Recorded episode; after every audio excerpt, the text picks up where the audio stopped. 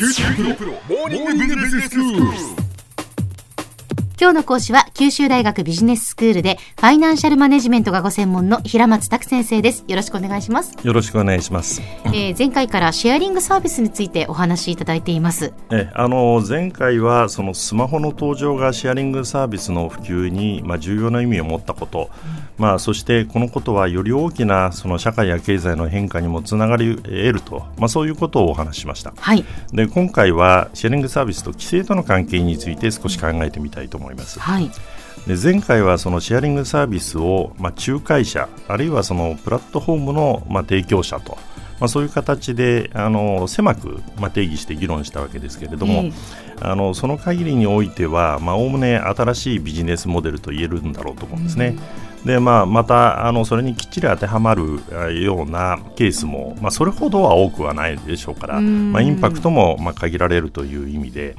既存事業者との間のその競合を理由とした規制の必要はまないかもしれません。はいえーまあ、必要なのはその利用者やそのサービス提供者の安心と安全が確保されてでそして、まあ、例えば納税などの義務がきっちり果たされるための規制と、うんまあ、そういうことになろうかと思うんですね。はいでしかし、その実際のシェアリングサービスというのはですね、まあ、競技のその定義に当てはまらないものもこう含めてですね、うんまあ、より多彩に広がっているわけですね。ええええで例えばそのプラットフォーム提供者自身がそのサービスの仲介ではなくて、えー資産を保有したり人を雇ってですねサービスを提供するようなケース。それから Airbnb を通じてその部屋を提供する人がですねその目的でその自宅以外に専用の,、まあ、あの施設ですね、うん。えーを確保するようなケース。はい。でそしてそのウーバーのドライバーをしている人がですね本職を辞めてですね、うん。でウーバーの専業ドライバーになってしまうと、うん。まあ、こんなようなケースなど様々なんですね。そうですね、ええ。そうなるともはやこれはシェアリングサービスなのかというふうに言いたくなりますね。そうですね、ええ。でこれらのどこまでをそのシェアリングサービスに含めるかという、まあ、定義の問題はあるんですけども、うん。まあ、それはともかくとしてですねでこれらの中にはその既存のビジネスモデルとの本質的な差があまり多くないサービスも含まれているわけですね。うん。でそうなるとその規制の面ではその最低限というわけにはいかず、まあ、競合やその外部不経済に対応することがまあ必要だという、まあ、議論になってくるわけですね。はい。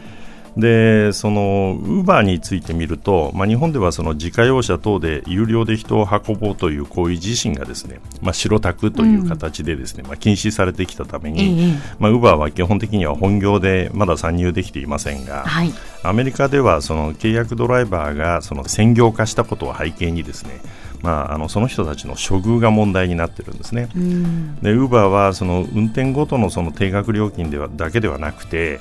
そのドライバーの所得やですねドライバーの社会保障についてもまあいろいろと関与しなければまあいけなくなってるわけですね。でまたその実際にイギリスではですね契約ドライバーを従業員とみなして処遇することを命じる判決が下されるなどですね、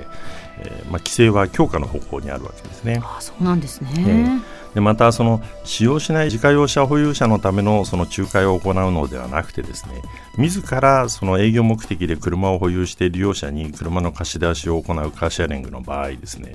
まあ、これはそのメンバー制を取っているかいないかとかあるいはその利用時間の長さやえー貸し出し場所、返却場所などの、まあ、想定されるサービスの内容で、まあ、多少の違いがあるにしてもですね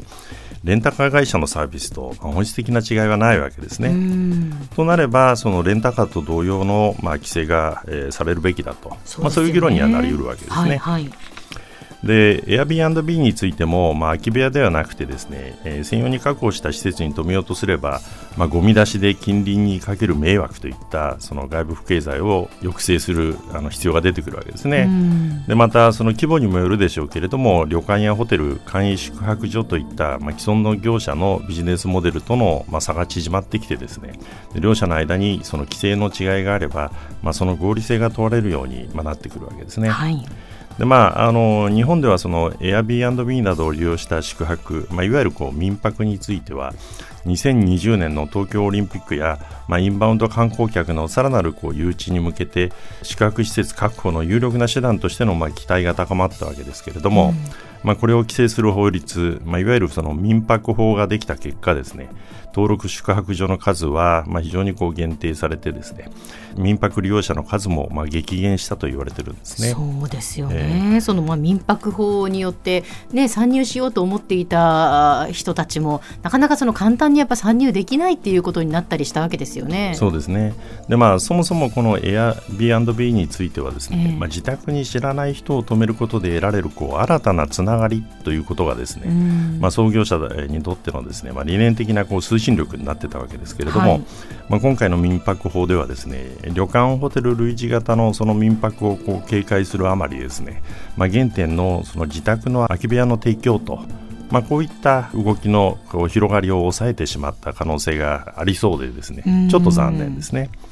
でまあ、既存のビジネスモデルに対するその規制との整合性を取ると、まあ、そういう観点から、まあ、それと競合するビジネスモデルを持つシェアリングサービスを規制するということはこれ合理的に見えるわけですけれども、まあ、一方でその過剰な規制につながるリスクもはらんでいるわけですね。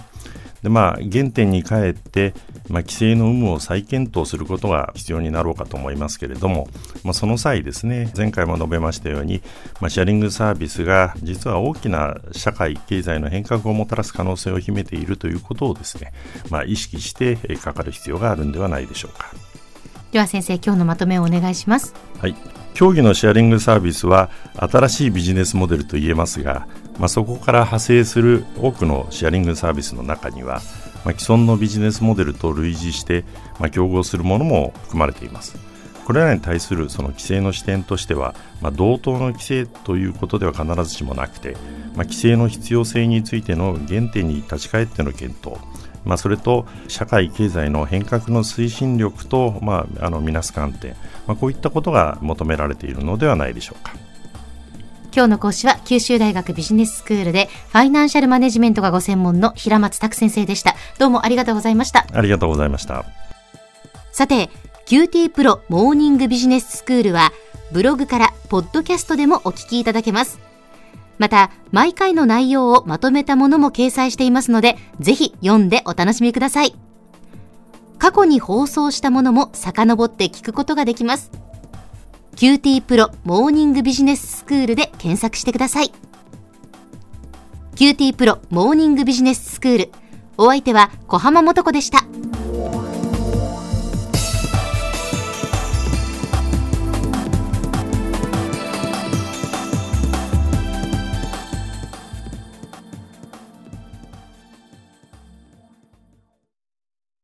QT プロは通信ネットワーク、セキュリティ、クラウドなど QT ネットがお届けする ICT サービスです。